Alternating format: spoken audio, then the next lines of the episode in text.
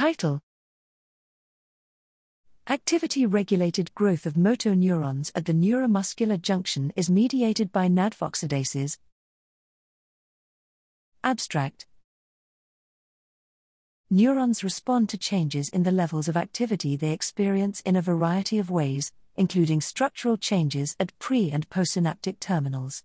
An essential plasticity signal required for such activity regulated structural adjustments are reactive oxygen species, ROS.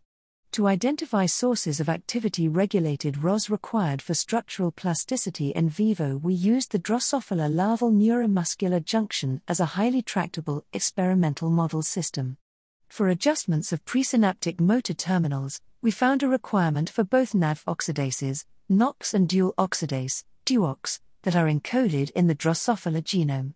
This contrasts with the postsynaptic dendrites from which NOX is excluded. NADPH oxidases generate ROS to the extracellular space. Here, we show that two aquaporins, BIB and DRIP, are necessary ROS conduits in the presynaptic motor neuron for activity regulated, NADPH oxidase dependent changes in presynaptic motor neuron terminal growth. Our data further suggest that different aspects of neuronal activity regulated structural changes might be regulated by different ROS sources. Changes in Bouton number require both NADPH oxidases, while activity regulated changes in the number of active zones might be modulated by other sources of ROS.